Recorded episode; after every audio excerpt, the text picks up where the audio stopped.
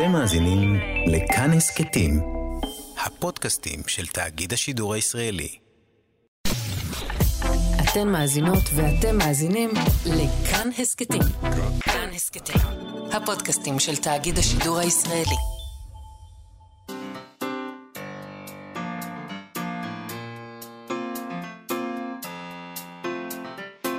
מה שכרוך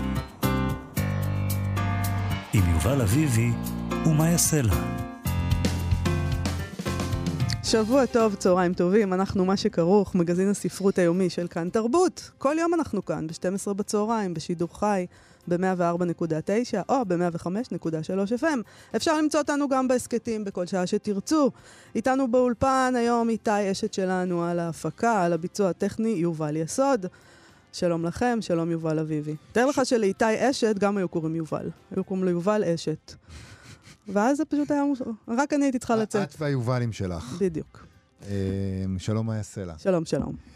בתוך ישראל אפוקליפטית של אחרי החורבן הגדול, משוטטים בעלי חיים, כלבים, חתולים וגם דוב אחד. דוב. דוב. מהמם. דובי. לא דובי, לא דוב. דובי, הוא דוב. הוא דוב, הוא דוב. הוא בכלל לא דובי. הוא השתמש בדוביות הקיצונית שלו במהלך הספר הזה. מהמם. אסף שור מחזיר בספר החדש שלו, שנקרא ככה, הדוב. אה, חיה שפעם חייתה כאן. אה, היו דובים. בישראל. ככה מהמם. אומרים. שניים אה, דובים. ואז נכחדה ונעלמה. אה, כנראה שהם יכולים לחזור רק אם אנחנו, בני האדם, נספוג מכה משמעותית. אנחנו נדבר איתו היום על המכה המשמעותית הזאת, ועל איך אמורים להתנהג אחרי החורבן. מה מצופה לא יודעת אם אמורים, איך נתנהג? יש לו איזה רעיון, יש לו איזה מחשבה על איך נתנהג. כן. נדבר גם עם שיר החפר, מו"לית הוצאת לוקוס, שם יוצאת אנתולוגיה שמנסה ללכוד בשירה, בפרוזה, באומנות, את הדרמה הגדולה של הזמן שלנו, הרפורמה המשפטית והמחאה נגדה. אני חושב שזה נדיר למדי להגיב ספרותית בזמן אמת לעניין פוליטי עכשווי בזריזות שכזו, לא מאפיין מאוד את השדה הזה שאוהב לחשוב ו- ולהרהר, לפעמים. אבל לא במקרה הזה, ננסה להבין אה, למה זה היה דחוף מאוד. נכון. אה, אבל לפני כן, ביום חמישי הלכה לעולמה המתרגמת, המשוררת וחוקרת הספרות דוקטור דינה קטן בן ציון, בגיל 86. היא חקרה את ספרות יהודי יוגוסלביה. היא תרגמה מסרבו-קרואטית והיא פרסמה גם כמה ספרי שירה. היא זכתה בפרס לתרגום מן השפות הסלאביות מטעם שר החינוך והתרבות, בפרס מטעם איגוד פן של סרביה, בפרס היצירה למתרגמים מטעם משרד החינוך והתרבות, ובפרס עקביהו לשירה מטעם המחלקה לספרות עם ישראל של אוניברסיטת בר אילן. ביום פטירתה יצא לאור התרגום שלה בהוצאת כרמל, בקיצור, אה, של פרדרג פינצ'י. אוראל ביילינסון כתב עליה ככה בפייסבוק: זוהי אבדה שאין שנייה לה לחובבי הבלקן, יוגוסלביה וספרות העולם בארץ. דינה נמנתה על מספר מצומצם של מתרגמות מופת שמפי איתן ומקלדתן יצאו רוב התרגומים המוכרים לקורא העברי היום ממרכז אירופה ומזרחה. הוא סיפר שהיא עלתה לארץ ב-1945 במסגרת עליית הנוער, לאחר שמונה שנות ילדות שהחלו בסרייבו, עברו בהימלטות לדוברובניק ולספליט בזהות בנויה, בדויה, כמה חודשים במחנה ריכוז ומעבר ארעי באיטליה. על שנים אלו לבדם, הוא כותב, יכולה הייתה לכתוב כל חייה. מורשתה הספרותית הגדולה של דינה היא כאמור בתרגומיה. ש- תוך שליטה מדהימה בשתי השפות היא תרגמה קלאסיקות קשות לכל קורא, כמו מיטב ספריו של איבו אנדריץ', ספרות עכשווית כמו מוזיאון הקנייה ללא תנאי של דוברבקה אוגרשיץ, ואת סדרת ספריה של גורדנה קוויץ'. בזכות כתיבתה העיונית, אנחנו יכולים ללמוד לא רק על יהודי יוגוסלביה, אלא גם למשל על המיתולוגיה הסרבית. גם שירה מקורית היא פרסמה לאורך השנים. הוא מספר את הקשר הראשון יצרתי אה, אה, עם דינה דרך חברה משותפת, הסופרת הסרבית אה, גורדנה קוויץ'. גורדנה נפטרה גם היא לא מזמן. סדרת ספריה שמתחילה בריח הגשם בבלקן בוודאי נגעה לדינה בהיסטוריה המשפחתית. שבעת ספרי הסדרה עוסקים בקורותיה של משפחה יהודית ספרדית מסרייבו, המבוססת במידת מה על הרומנטיקה האמיצה שבין אביה הסרבי והאם היהודייה של גורדנה. יש הרבה דרכים להתחיל לגשת לספרות הבלקן דרך תרגומיה של דינה, חלקם קבצי ספרים שנותרו זנוחים במחסנים, כמו, כמו הקובץ חייו האחרים של האדון, או קלאסיקות בלתי נשכחות כמו הגשר על אדרינה שיצא רק זה עתה. אבל אפשר גם להתחיל עם סדרת הספרים של גורדנה, שכעת תרגומה לא יושלם. נכון. כשקיבלה את פרס הקוויהו לשירה, כתבו עליה השופטים ככה: עולמה היצירתי של דינה קטן בן ציון דומה לעץ מרובה ענפים. שבעה ספרי שירה לירית, מפעל מונומנטלי של תרגום יצירות ממיטב הספרות הסרבית-קרואטית, שנכתבה על ידי סופרות וסופרים יהודים לאחר מלחמת העולם השנייה, ומחקר ספרותי היסטורי הבוחן במגוון הקשרים את נוכחותו של הנושא היהודי בספרות שנכתבה ביוגוסלביה לשעבר, מאז מלחמת העולם השנייה ועד ימינו. הפריסה הרחבה של עבודתה היצירתית מעידה לא רק על אושרה האינטלקטואלי, אלא על הפרויקט התרבותי של חייה, לשחזר את העושר ואת הגיוון של החיים התרבותיים והספרותיים ביוגוסלביה לשעבר, לאחר מלחמת העולם השנייה. לצד זאת, ריבוי הענפים של עבודתה היצירתית מעיד על המאמץ האישי של המשוררת לכנס את כל חלקי ההוויה האישיים שלה, אותם מראות וזיכרונות תלושים ומרוסקים שמצויים בתשתית נפשה, בתווך בין שתי שפות אם ובין שתי תרבויות, בין שם לבין כאן. בספרה האוטוביוגרפי על בית ומילים, מהלך חיים, שיצא בהוצאת כרמל, מתארת המשוררת באופן מדויק את תהליך ההתכנסות של כל חלקיה על רקע המורכבות של הביוגרפיה האישית שלה, ונקרא את הדבר הזה, את השיר שהיא כתבה. לכנוס עצמי מקצות חלקיי, כמו שהעץ מתכנס בצמיחה למהות ירוקה. צנוף בסוד סובלנות, כי מייחל לטוב נסתר. נאסף אל עצמו מקצות מגעיו, מאחיזת האדמה, מן החיוורון הדק של שמיים נישאים, מן האוויר שלימינו ולשמאלו, מקירי התכלת בין פירותיו בימים נדיבים של אביו, או מן הטלטלה התובעת ממנו את כל עונו בשעת סערה. שיר יפה. מאוד.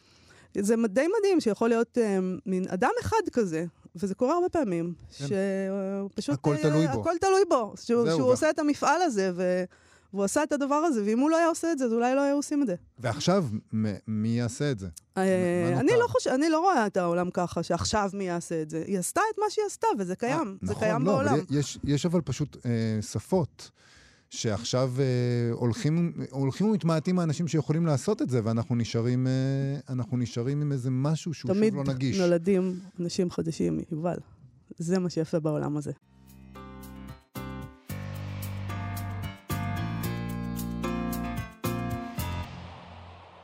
אנחנו, מה שכרוך בכאן תרבות, חזרנו אל הדובים ואל עוד הרבה חיות שחולפות באגביות מסוימת בין בני האדם שמאכלסים את הספר החדש של אסף שור, הדוב, שיצא עכשיו בהוצאת הקיבוץ המאוחד. למשל, הדוב הזה, כתוב עליו אה, שהוא נבלע בסמטה כמו פיהוק. יש שם עורב שחצה אלכסונית את מסגרת החלון הפתוח, או חולדה שבקעה מתוך פתח הניקוז. ומיהרה הלאה, ארנב שביקר בב- בבית מסוים, אבל לא השאיר שום עקבות. זאת אומרת, הם, הם פשוט חולפים ככה ועוברים עד, עד, עד לרגע ההתנגשות, שזה קצת כמונו, בני האדם אולי. אנחנו עוברים באגביות אה, ככה בחיים, עד שפתאום... עד שאיזה שניים- דוב שם עלינו את הידיים שלו. בדיוק. עד שפתאום מתנגש. אה, כל זה קורה בישראל שאחרי אסון, שבה בני אדם צריכים לשרוד איכשהו במקום חרב, אבל כמו החיות האלה שחולפות אה, בו ככה סתם, זה מקום שיש בו גם אה, חסד וחיים. זאת אומרת, החיות האלה הן לא רק מפחידות, יש בהן גם משהו אה, רחום אולי נקרא להם, אה, חי. זה הספר השביעי של אסף שור, אחרי עמרם מוטי וסיגל שיצאו בבב- בבבל. כה אמר וינסנט החתול הטיפש ולמה דג ציפור וארזת לבד שיצאו בהוצאת כתר. שלום, אסף. שלום שלום. מאיפה מגיע הדוב הזה לישראל פתאום? והחורבן, כן. והחור- הדוב... מה אתה רוצה מאיתנו, אסף למה? שור? למה? טוב, קודם כל סליחה. אה, לא, מאיפה הוא הגיע לילתית? לא כתוב. אני משער שאו... אני משער שמאיזשהו גן חיות. למרות אה. שהיו בזמנו גם אה, דובים איפשהו בצפון, בסוריה, בלבנון, אני חושב. אז ייתכן שמשם. אבל, אבל, מספרים. אבל זה בא מאיזה פנטזיה שלך, אה, אני מניחה, של עולם שיש בו חוזרות החיות, לא? חוזרות החיות, אבל גם... כן, בתור הציוויליזציה, אולי אפשר להגיד, קורסת במידה מסוימת, וכן, הכל משתנה. מה קרה בעולם הזה ש... שאתה מתאר בספר, שקרס? הייתה מלחמה. ושוב, אני לא, אני, אני לא, לא מצוין, כאילו, איזו מין מלחמה ומה בדיוק קרה ומאיפה נכנסו הכוחות וכן הלאה וכן הלאה, אבל אנחנו פותחים בעצם כבר אחרי, כן? זאת אומרת, כבר אחרי איזושהי קריסה. אנחנו עם מה שנשאר בעצם, עם האנשים שנשארו, מה ועם מה שנשאר. שנשאר, עם האוכל שנשאר, עם הנשק שנשאר. כן, ושאר העולם בסדר. ושאר העולם, עד כמה שאנחנו יודעים, אני לא יודע, אין אינטרנט, אבל שמעתי שבסדר. אבל כשאתה בא לדמיין עולם כזה, אז את, מה שהפתיע אותי בספר הזה, זה שאתה לא מדמיין אותו כאיזה זוועת עולם של אנשים אוכלים אחד את השני, בהכרח. יש גם חסד שם. כן, תראו, קודם כל הספר נפתח באמת כבר זמן מה אחרי החלק האלים של הקטסטרופה. זה פשוט המציאות החדשה, כאילו מציאות שנהייתה. ואז כן, אנשים חוזרים להיות אנשים. אני חושב שהתחלתי לכתוב את הספר באיזושהי צורה בזמן הקורונה, אז אני מניח שזה גם היה קשור לזה. זאת אומרת, לא, לא מחשבת האסון הספציפית, שזה בשביל זה לא צריך קורונה, כי אנחנו בכל זאת חיים בישראל, אז האפשרות הזאת היא תמיד גדולה על הדעת. נכון. אלא כאילו האופן שבו מציאות חדשה נהיית ומתנרמלת ונהיית המובן מאליו בתוך דקות.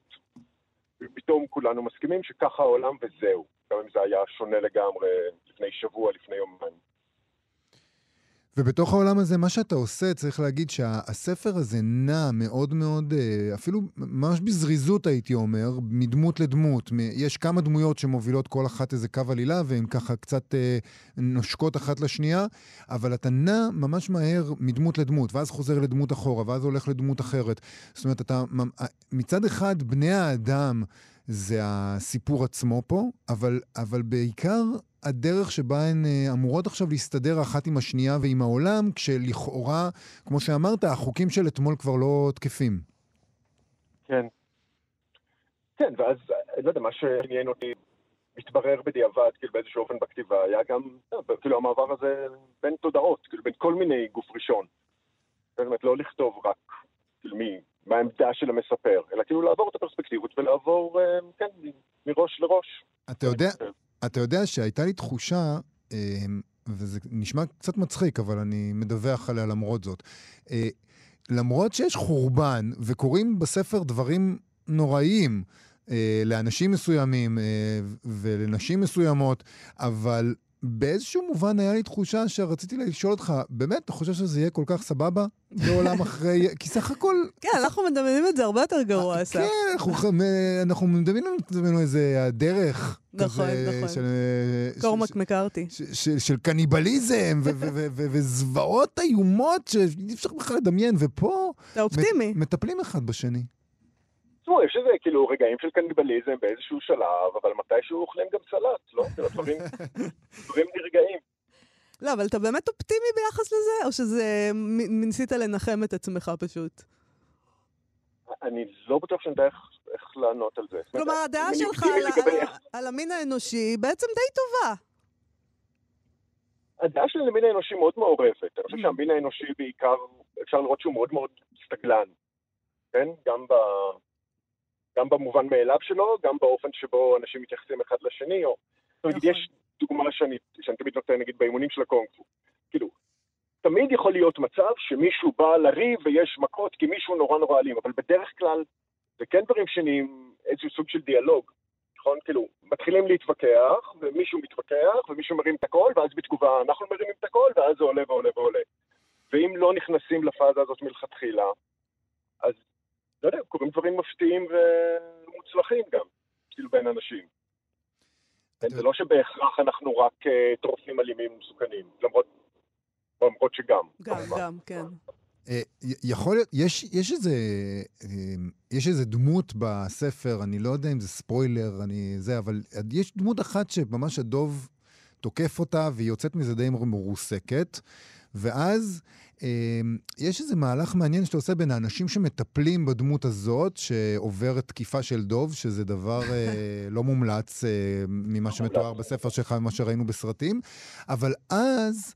הדמות הזאת, דווקא אותו אדם שעבר את התקיפה והיה צריך לטפל בו כדי להציל את חייו, הוא זה שהופך להיות המטפל. הוא, הוא הולך ורוצה לטפל באלה שטיפלו בו. זאת אומרת, הדיאלוג הוא, אני אשמור עליכם. אתם לא יודעים, אתם חושבים ששמרתם עליי, אתם אפילו לא יודעים איך לשמור על עצמכם. תנו לי להציל אתכם אחרי שהצלתם אותי.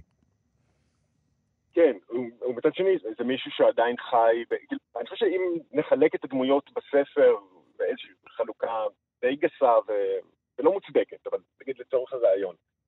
אמ, באמת אפשר לראות שכאילו אנשים שפשוט חיים במציאות החדשה, ואנשים שדבקים עדיין במציאות הישנה. Mm-hmm. ובאישיות הישנה שלהם, וב...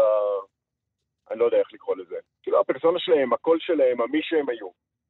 והדמות הספציפית, אני לא חושב שזה ספוילר נוראי, כי התקיפה קורית די בתחילת הספר, אבל כן. הדמות הספציפית הזאת, אה, כן, הוא בבירור עדיין חי, כאילו גם בתודעה הישנה וגם בצורך הזה ש... שיצטרכו אותו. ואני חושב שזה אופייני לכמה מהדמויות בספר. הם כן. הרבה פשוט צריכים שיצטרכו אותם, שיהיו תלויים בהם, שתהיה להם את רשת הקיום הזאת. והוא, זאת הדרך שהוא יודע, שהוא יודע להיות. אתה יודע, אמ, אני חושב, כשאתה קורא ספר כזה, אני, במסורת הפרשנית הקלוקלת שאני תמיד מגיע ממנה, אתה תמיד אה, חושב, אוקיי, בסדר, זה העולם ויש בו חיות שמהוות איום, יש דוב שמהווה איום, אבל תמיד יש את האופציה להגיד שהדוב... הוא רק אה, איזשהו סמל למשהו, כן. סמל... לא נסטסיה. קינסקי מחופשת פשוט, זה משהו. אה, הוא לא, הוא לא, הוא לא סמל. אז אם הוא לא סמל, אני רוצה לשאול אותך, נדמה שהוא האיום הכי גדול על האנשים שנמצאים בתוך הספר שלך, ואתה אוהב חיות ידוע, וכל הספר הזה עמוס בחיות, וברור לי שאתה אוהב את החיות, ומצד שני אתה מציב את החיה כאיום הכי מרכזי על בני האדם, אחרי שואה. בעד- אולי הוא בעד הדוב גם, אחרי הכל. אה, יכול להיות, על זה לא חשבתי. אסף. כן? לא, אני לא חושב שזה כל כך עניין של להיות אה, בעד או נגד. אני, אני מאוד ניסיתי לא, לא לעשות מהחיות שם, כאילו לא להעניש אותן, באלף, כן, ולא להתיימר להבין את המניעים שלהן בכל שלב. אה, ומבחינת איום, תראו, אני לא יודע, אני חושב שיש שם איזה חבורה, איזה מין לינצ'מאב כזאתי, ש... שאיום גדול לא פחות, ו... ובאיזשהו אופן שרירותי ו... ומוזר לא פחות. מהמם. כן, זאת אומרת, שוב, כי אם, אם אנחנו מדברים על כאילו חיות, אז כן, גם, גם, גם בני אדם הם חיות, כאילו, ובספר נראה לי זה די ברור. כאילו, אז לא חיות רעות, לא חיות פרועות, אבל גם, ו- ולמה, ולמה זה חשוב uh, לערב את החתולים ואת העורבים ואת החולדות ואת הארנב? זאת אומרת, למה כל ה... אני יודע שאתה מאוד אוהב בעלי חיים, אבל זה ממש... אה, ממש הכרחי עבורך להגיד, תראו, בעולם הזה שאנחנו חולפים בו, חולפות גם החיות האלה. אנחנו, אפילו אחרי שואה, או במיוחד אחרי שואה, אנחנו לא נשים אליהם לב, אלא אם כן הם יכו אותנו בסמטה אפלה. אבל כל הזמן החיות האלה בחיכוך איתנו בלי שאנחנו, אה, בלי שאנחנו אולי אפילו שמים לב. כן, אבל זה קורה גם עכשיו. זאת אומרת, לא, לא צריך את הספר שלי או אפוקליפסה בשביל שזה יקרה. כן. זה הרי דבר שקורה כל הזמן, כאילו, גם כשאנחנו רואים, גם כשאנחנו לא רואים. ובמובן מסוים, הרבה מהכלכלה שלנו מבוססת גם על ניצול חיות, על טבח בחיות, על השתעשעות בחיות, על אהבה לחיות. זאת אומרת, זה לא שהן מנותקות מהעולם שלנו עכשיו, רק שעכשיו אנחנו קובעים את הכללים. ובעולם בעולם שאחרי, זה לא בהכרח יהיה ככה. יש לנו אבל איזה תשוקה, אסף, נכון? למקום הזה, כאילו פחד מה, מהמקום הזה של סוף העולם, וגם יש לנו איזה תשוקה ללכת לשם, בוא נראה מה, מה קורה שם, איך זה נראה. אתה יודע, כמו שכוח וגנר צעד למוסקבה, רבים מאיתנו התאכזבו שזה נגמר כל כך מהר, רצינו לראות מה קורה בסוף העולם הזה, איך זה נראה. כן. כן, אני חושב שטוב, גם באמת הפחד הזה שצריך רגע לבדוק ואולי באמת להרגיע את עצמנו שגם אחרי הכל איכשהו נשרוד את זה ויהיה בסדר. כן. גם הסקרנות וגם... טוב, אני אגיד את הדבר הכי אה, קלישאי ושטוח, אבל שהרבה מספרות האפוקליפסה והפוסט-אפוקליפסה זה גם איזה תהיות על, ה... על השלב הבא החברתי שלנו, הכלכלי שלנו. מה נעשה כשלא יהיה קפיטליזם? איך אפשר לדמיין את העולם הזה? אז הנה, זאת אופציה אחת ש... שהוביל אליה איזשהו אסון, אבל אני מתאר לעצמי, אני יודע, שיש גם אפשרויות אחרות. זה הרגיע אותך? אנחנו זאת אומרת. כשיצאת, כשגמרת לכתוב את הספר הזה, הבנת איזה משהו שלא הבנת בתחילתו? אמ, אני, אני בטוח שכן, אבל מה הדבר הזה היה, אני לא יודע. Mm. עכשיו אני מבין אותו, ולכן נדמה לי שהבנתי אותו. לא, אולי זה העניין הזה שמגיע לנו. מגיע לנו להיענש, מגיע לנו לחיות בעולם הזה, מגיע לנו שדובים ישבו עלינו, מגיע לנו ש, שתהיה, שכוח וגנר יסתער על הקרמלין, מגיע לנו, די, מגיע לנו, מספיק להתנהג כמו שוטים עם המתנה הזאת, די. כן, למרות, לא הייתי אומר, אבל מגיע לנו, כי זה כאילו מכיל כאן על העולם איזה מין קטגוריה כאילו מוסרית הורית כזאת, שמענישה אותנו, נותנת לנו פרסים, אנחנו עושים ככה או עושים ככה. ואני אני לא חושב שהעולם עובד ככה, ואני חושב שזה מאוד עגום לחשוב על העולם כמשהו שעובד ככה. כאילו העולם פשוט עולם, והחיות פשוט חיות, ואנחנו פשוט אנחנו. ויש איזשהו מגיע לנו היסטורי לפעמים, ש... לא יודעים, כאילו אתם מתעלמים ממשבר משבר האקלים, מתישהו זה יקרה, לא כי זה... לא כי בא אלוהים והחליט להעניש אותנו על זה שהתעלמנו ממשבר האקלים, אלא כי, כי זה מה שקרה, זה מה שעשינו. זה שקרה. זה פשוט. כן, כן, כן. כן. כן, כשלא כן. מטפלים בבעיות, הן נעשות אה, חמורות ביותר. אסף שור, מלווים אותן עוד יותר. אסף שור, הדוב, אה, יצא עכשיו בהוצאת הקיבוץ המאוחד. תודה רבה לך על השיחה הזאת. תודה רבה. להתראות.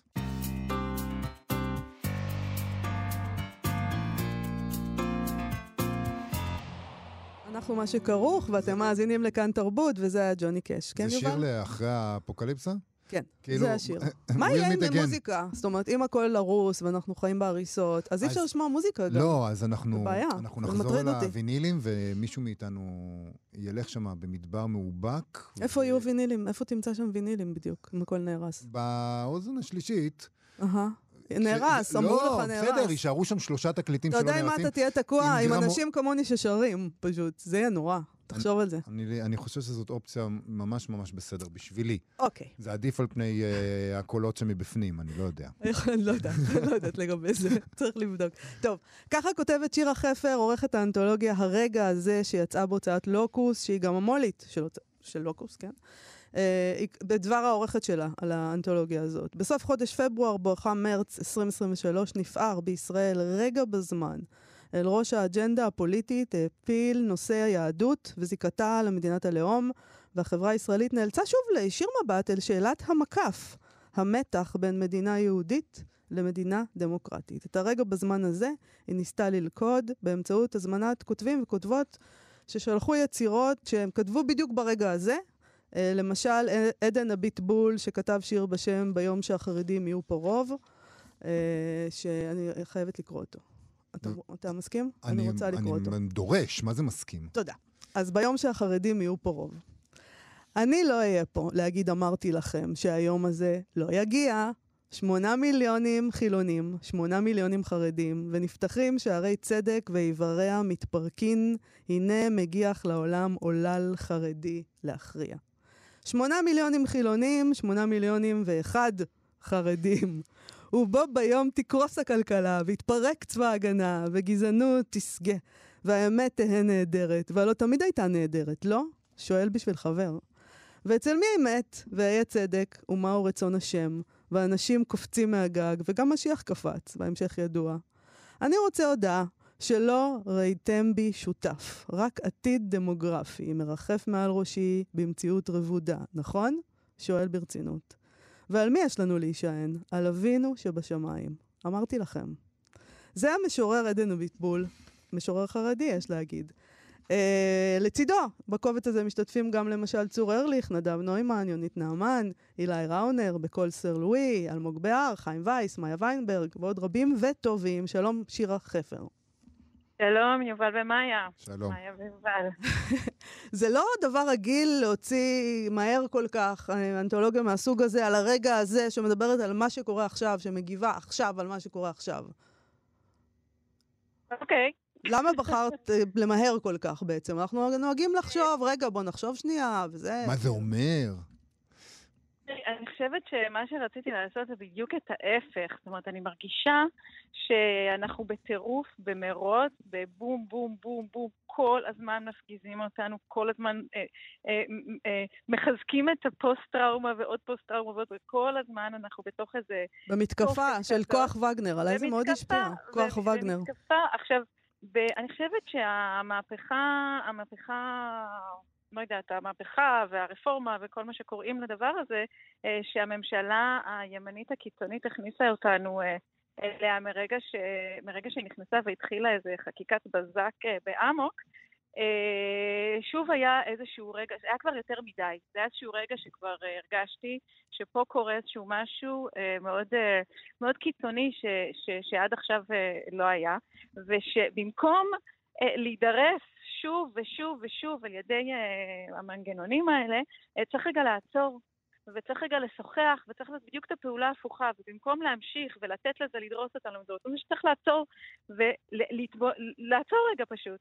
ו, ושוב, אני גם באמת חשבתי, הרגשתי שזה רגע מאוד מסוים ומאוד מיוחד, ולכן ביקשתי אה, בעצם מהאומנים אה, ל, ל, ל, לתת לי את, אה, לתת לי את רחשי ליבם ואת האומנות שהם יצרו באותה תקופה בדיוק, כדי שנוכל לעצור ולהתבונן על זה. כי האומנות היא בעצם מאפשרת לנו לעשות איזושהי הזרה מסוימת, ולהתבונן רגע, ולא לקחת את זה בצורה ישירה ופמיליארית מיידית וטבעית, אלא, אלא באמת לעצור ולשהות רגע. אני רוצה רגע לחדד ש... את מה, ש, מה שביקשת מהכותבות והכותבים. את ביקשת מהם לשלוח לך את מה שהם עובדים עליו עכשיו, או שאמרת להם שזה בדיוק. צריך להתייחס לא, למצב? לא. לא, לא, אני פשוט, זה התחיל מאיזה רגע שהיה לי במקלחת, שמצאתי את עצמי, אה, פתאום אה, אה, ממציאה איזשהו סיפור בדיוני. ו- וזה היה באמת בתקופה של חרדה מאוד גדולה, גם בב- בבית זה הורגש מסביבי, אני שייכת למחנה החילוני, וזה אה, מחנה שהרגיש ומרגיש אולי עדיין, אני לא יודעת, לפחות ברגע הזה, אה, מאוד מאוים, וממש איום קיומי, ועם אה, חרדות אה, רדיפה גדולות וכן הלאה. ומצאתי את עצמי ממציאה, ממציאה בדיון. עכשיו, אני לא בן אדם שממציא בדיון, אני לא כותבת סיפורים. אמרתי, רגע, אם אני כותבת עכשיו פתאום סיפורים כדי להתמודד עם, ה, עם המציאות הזאת, אז מעניין מה באמת קורה אצל הכותבים, בטח גם הם מתמודדים עם כתיבה ועם יצירה. ואז עלה לי הרעיון של רגע, בוא, אז בוא נראה מה הם עושים. אז בוא נראה, ו, וככה פשוט לקחתי רשימה של עשרות uh, כותבים uh, נבחרים. וגם מימין וגם משמאל. זהו, את לא, את מדברת על עצמך כעל uh, מחנה החילוני וכל הדבר הזה, והחרדות מהמצב, אבל הלכת פה גם לימין ולחרדים, רצית לשמוע אותם, מה שעדן אביטבול כותב זה... נכון. תפסיקו להתייחס אלינו כעל אה, איום אה, דמוגרפי, ויש אלוהים, כאילו, אנשים, כי... תבינו את זה. נכון, ו- ו- וזה כמובן הרעיון, כי כדי לעצור ובאמת להתבונן על זה, צריך לראות את כל התמונה. ניסיתי, אמרתי בואו נרחיב את התמונה כמה שיותר, וניצור פה איזושהי שיחה. אה, שיחה זה דבר. שמה שכרוך בה זה הקשבה, זה מחשבה, זה איזושהי, איזושהי אינטראקציה של שיקול דעת ואיזושהי שהות ואיזשהו אה, מרחב של, אה, של אמפתיה והיכרות. וזה מה... דבר שמאוד נחוץ לנו, ודווקא בגלל שיש לי מחנה שאני מאוד uh, מזוהה איתו בעיני עצמי, אז uh, אמרתי, לא, אני רוצה לפתוח את זה ו- ולהכיר את יתר המחנות, ו- ו- ובואו נשוחח, בואו נדבר על הדברים. לא ייתכן שאנחנו פה במלחמת uh, uh, מי יותר חזק ומי יהרוג את מי.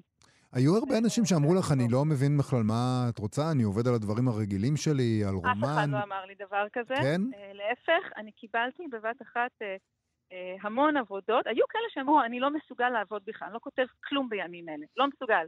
לא מסוגלת, אני לא... זה קיבלתי לא מעט, דרך אגב. אבל מצד שני גם אנשים לא שאלו שאלות, להפך, הם פשוט שלחו בלי לשאול, ואמרו תודה, ותודה על האפשרות. אז מה למדת ממה שהם שלחו לך? זו בחינה. את יודעת, את אומרת, אני, אני מדברת על שיח. אני מניח שכמעט כל אחד מהאנשים האלה, אנחנו כולנו יהודים, לכל אחד מאיתנו יש אה, עמדה מאוד ספציפית. אנחנו, אין אף אחד שחולק איתנו בדיוק בדיוק את, ה, את הערכים ואת העמדות. הרי כל אחד מאיתנו הוא פתית שלג מיוחד. מה, איזה שיח מתנהל בעינייך אה, בין כל היצירות שהגיעו אלייך שפרסמת? תראה, זו שאלה מאוד טובה. אה, אני, כ- כמי שערכה את, ה- את, ה- את הקובץ הזה, כלומר, יש פה איזשהו מהלך, צריך לקרוא אותו מההתחלה עד הסוף, ויש איזשהו מהלך שקורה, שהוא כמובן המהלך שאני uh, מייצרת, אבל מה, המהלך הזה מאוד ריגש אותי. בזמן העבודה, כשקראתי את היצירות, הרגשתי המון כנות והמון אמת. והרגשתי שאנשים באמת נתנו לי דברים מאוד אמיתיים, ובואו נראה רגע מה זה עושה, איזה, מה, מה זה עושה לנו. כששיבצתי אותם אחד אחרי השני וביחד, הרגשתי ש... שוב, אומנות זה לא דבר שאפשר להסביר. אומנות זה דבר שאפשר אה, להבין, להרגיש, לזהות באמת, אה, וזה מחולל בך משהו. אה, ולכן קשה לי להסיק מסקנות מילוליות ולתמלל את הדבר הזה. אבל את התעודדת, נגיד, החרדה במקלחת וכל הדבר הזה, את כבר לא בחרדה? תראי, אה, מיד אה, כמה שבועות אחרי זה, אחרי שהדבר הזה קרה, אה, והוצאתי את הקול קורא הזה והרגשתי שזה רגע מאוד מאוד אקוטי ואינטנסיבי, הממשלה יצאה לפגרה, וכולנו סוג של התפגרנו לאיזו תקופה מסוימת, וכל המתח הזה ירד, והם ממשיכים בתופת, אוקיי, אז ממשיכים בדבר הזה, עכשיו כבר התרגלנו. אז אני לא כל כך יודעת מה, מה להגיד. אה, אני כן יודעת שאני למדתי מזה שעצירה לצורך הקשבה ולצורך שיחה. אגב, אחד הדברים המקסימים שקרו לי, שלא, שלא, שלא צפיתי אותם, זה באמת שפגשתי אחר כך את כל ההמון יוצרים אה, אה, ימנים ומתנחלים ודתיים וכל מיני אנשים שחולקים איתנו פה את, ה, את המדינה הזאת ו, ומתיימרים להיות אחראים עליה באיזושהי צורה. ו, וזה היה, היה מפגשים מדהימים אה, של רצון לתקשר ולדבר וליצור ביחד ולשוחח. וכן, תקראי לזה קירוב לבבות, אז אה, כן, זה קרה. בזכות הדבר הזה. קירוב לבבות. מה חשוב? אמפתיה, אמפתיה, א' ב', של שיחה, א' ב' של שיחה. גילית כן, שאין אה? להם קרניים, לא, פשוט. כן. גם, אה, גם כן. שכחנו את זה אולי בשבועות האחרונים, חודשים האחרונים. ש- אני חושבת שמה שהאומנות עושה אה, בהקשר הזה היא ליצור את השפה המשותפת. היא, מקדדת אה, אמיתות מסוימות, ואז אתה כצופה אה, מפענח אותם, וברגע שאתה מבין את, ה, את הקידודים האלה, מנסה לפחות להבין, אז אתה מנסה אה, למצוא את השפה המשותפת. וברגע שמצאת את השפה המשותפת והוא מחפש אותה, אז כבר יש איזשהו בסיס אה, לנסות להבין מה קורה, אולי גם אפילו לעצמך, דרך מישהו אחר.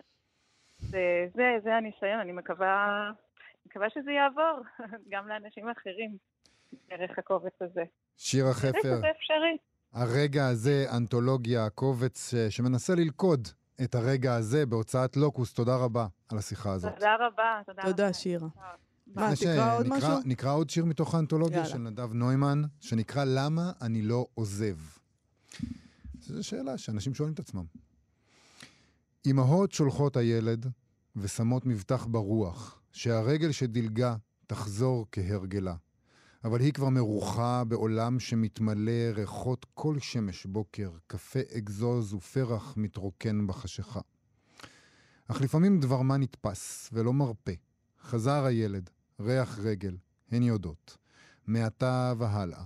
החיים, כל החיים, הם בועת רגע דק, קדם שפתי, מתחיבת אף לתוך האדמה בצהרי אביב, מרחף בפתח הנחיר כמו חכה עם ילד פיתיון. מזרן מחטים דבי, כל שערה מפוצצת, מיליון קרן שמש, אוויר גבעה דחוס, שרף אורני נחיר רגלי חרקי חצץ. ענן מסתיר סנוור, בלוטת חושים פקועה. זה מה יש, מעתה ועד עולם. כאן אני נשאר. נדב נוימן. נדב יפה. נוימן. יפה מאוד.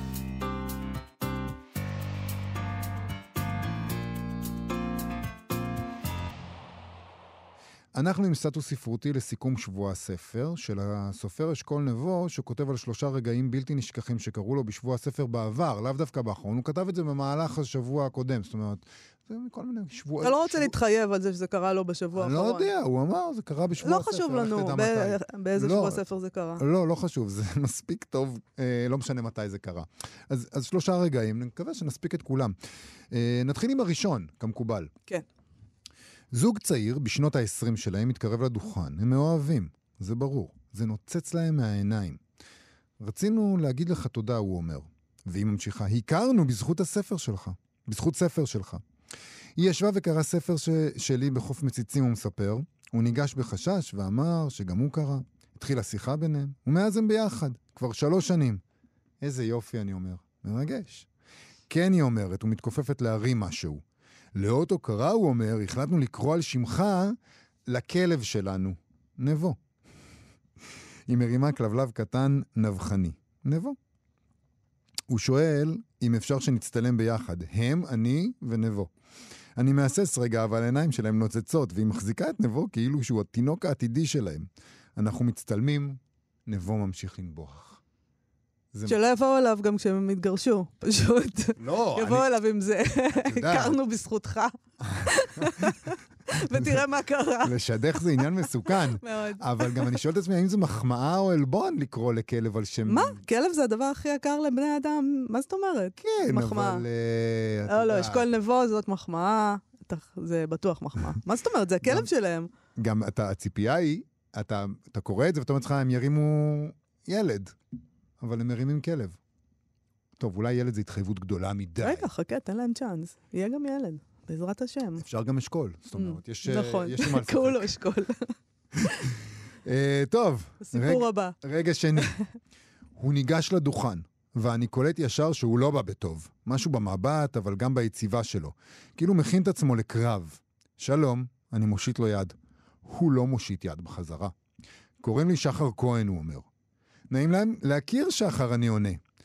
קראתי את הספר שלך משאלה אחת ימינה, הוא אומר, יורה את המילים מפיו כמו קליעים. אני מהנהן בחשש. יש שם דמות בשם שחר כהן, הוא אומר. וואלה, אני אומר. מי נתן לך רשות לכתוב על החיים שלי? הוא אומר ורוכן קדימה כאילו רוצה לתפוס בצווארון החולצה שלי. אני נסוג אה, חצי צעד אחורה ואומר לו את האמת, וזה, האמת היא, היא לא קלה. האמת היא זו. בחרתי בשם שחר כהן כי הוא שם גנרי, נפוץ. היה לי מישהו בראש כשבראתי את הדמות שלו, האמת היא שהוא שילוב של שני חברים שלי, אבל בטח שלא חשבתי עליך בזמן הכתיבה. אני לא מכיר אותך בכלל, בן אדם. אז איך זה שכל מה שכתוב שם קרה לי בחיים, הוא מתעקש? אני לא יודע, אני מודה. לא מאמין לך, הוא אומר, ומוסיף, אני רק מיידע אותך שכמו שחר כהן בספר, גם אני עורך דין, ואני הולך לתבוע אותך. חודשים אחר כך, עוד חיכיתי שכתב התביעה יגיע. זה, אני חושב שזה דבר מדהים. אה, קודם כל, לקבל אה, דיווח מהסופר, בחרתי בשם שלך כי הוא שם של כל אחד. כי זה היה או זה, או לקרוא משה לך כהן, פשוט. ישראל ישראלי, כן. לא, כי שחר כהן, כאילו, זה, אתה יודע. זה, אם זה היית עושה הגרסה- את זה משה כהן, זה היה יותר... כן, כן, אבל אבל משה זה זה לא שם של פעם. משה, כן, שחר נכון, כהן זה נכון. המשה ש- אה, כהן של היום. זה עצוב. אתה מעליב עכשיו את כל המאזינים שלנו שקוראים להם שחר כהן. ומדובר באלפים, על אלפים. אנחנו אוהבים אתכם יודע מאוד, ואתם מיוחדים. יש. גם לא מעט יובל אביבי, אגב. כן? כן. באמת לא מעט? כן, אה, זה שם, זה שם של, זה הפך להיות שם של בנות. יש יותר בנות יובל Mm, אביב מאשר אה, נכון. בנים. נשים, סליחה, נשים וגברים. ניגש, תצילי אותי, ניגש לאירוע השלישי שקרה לאשכול. לפני המכתבים מעורכי הדין שקוראים להם שחר כהן. כן, סיפור שלישי. סיפור שלישי ואחרון. הוא ניגש לדוכן עם עותק של נוילנד. גבר כבן 60, שיער לבן ארוך, חשוף בקוקו. חשבתי שהוא רוצה שיכתוב לו הקדשה בספר. הסתבר שהוא רוצה משהו אחר לגמרי. אני נוסע בשבוע הבא לארגנטינה, הוא אמר, להקים את נוילנד, ורציתי לשאול אם תסכים להיות נשיא הכבוד של המדינה שלנו. מה זאת אומרת להקים את נוילנד? שאלתי. כמו בספר, הוא אמר, בקול בוטח. אני הולך לקנות שטח אדמה, להזמין ישראלים לחיות בו, להתניע את כל החזון של הרצל מחדש. תקשיבי, הקוראים של אשכול נבו, מה קורה? מה קורה, אנשים? חבר'ה. אה, והתגובה של אשכול נבו? וואלה. וואלה. אז אתה מסכים? הוא הניח שתי ידיים על, השולחן, על הדוכן? מסכים למה? להיות נשיא הכבוד של מדינת היהודים שתוקם בארגנטינה. שמע, התפתלתי. כתבתי את נוילנד כקריאת השכמה, לא התכוונתי שבאמת צריך לנטוש את הציונות, רק רציתי שאנשים יתעוררו להבין כמה התרחקנו מהחזון של הרצל. נו, והם התעוררו? לא ממש. אתה רואה? תן לי לחשוב על זה, אמרתי. אין בעיה, הוא אמר ולחץ את ידי. הלחיצה שלו הייתה רפה להפתיע. נהיה בקשר בקרוב. כעבור שבוע קיבלתי ממנו מייל, תמונה שלו, בשדה התעופה של בונוס איירס. מחייך, מתחת טקסט, מתחת טקסט קצר. נו, אתה עדיין חוש- חושב על זה? מאז לא נודעו עקבותיו. טוב, את- אתה... אתה, אתה יודע שאשכול נבו הוא סופר, נכון? אז זהו, אני לא רוצה להאמין בזה. אתה, אתה, אין לא, מצב לא, לא, בעולם לא, לא, שזה לא. קרה באמת. לא, לא, לא, לא, לא, לא, לא. תתוודה. את תמיד אומרת מצב, לי, את תמיד מצב. אומרת לי, נו, הכישוף בספר של אה, פבלו קצ'ז'יאן זה כישוף. נכון. הדוב בספר של אסף שור הוא דוב. נכון. זה לא פיגורה, זה לא מטאפורה, הדברים האלה זה האמת. אז גם זה, זוהי האמת. אלה דברים שקרו בשבוע הספר. במקום כלשהו מסתובב כלב קטן בשם נבו, ולידו עגלת טיולים, ובתוכה ילד בשם אשכול. אה, תקשיב, שאמרתי לך שהכישוף הוא כישוף באמת, כן. ושהדוב הוא באמת דוב, כן. שזה נכון, כן. שני הדברים האלה, כן. אבל לא התכוונתי שתהיה סאקר עכשיו ותאמין לכל דבר שאומרים לך. לא, לא, לא. זאת לא הייתה הכוונה שלי. עולם- אתה צריך ללמוד לראות את העולם ולהבין עולם מה קורה. שבו הדברים האלה לא קראו אלא בפייסבוק של אשכול נבו, הוא עולם קצת פחות טוב בעיניי, לא, הוא עולם מוכן. נפלא, זה יפה, לא. זה קרה בפייסבוק, ואתה יודע משהו? זה הפייסבוק הוא יפה. העולם. מה שיפה זה שאתה מאמין, ובוא נישאר עם זה באמת. אני מאמין. בספרות ובסיפורים. בסדר גמור. עד כאן אה, תוכניתנו להיום ועולם האמונות של יובל אביבי. תודה רבה לידי אשת אה, על ההפקה וליובל יסוד על הביצוע הטכני. אנחנו נהיה פה שוב מחר. להתראות. להתראות. אתם מאזינים לכאן הסכתים, הפודקאסטים של תאגיד השידור הישראלי.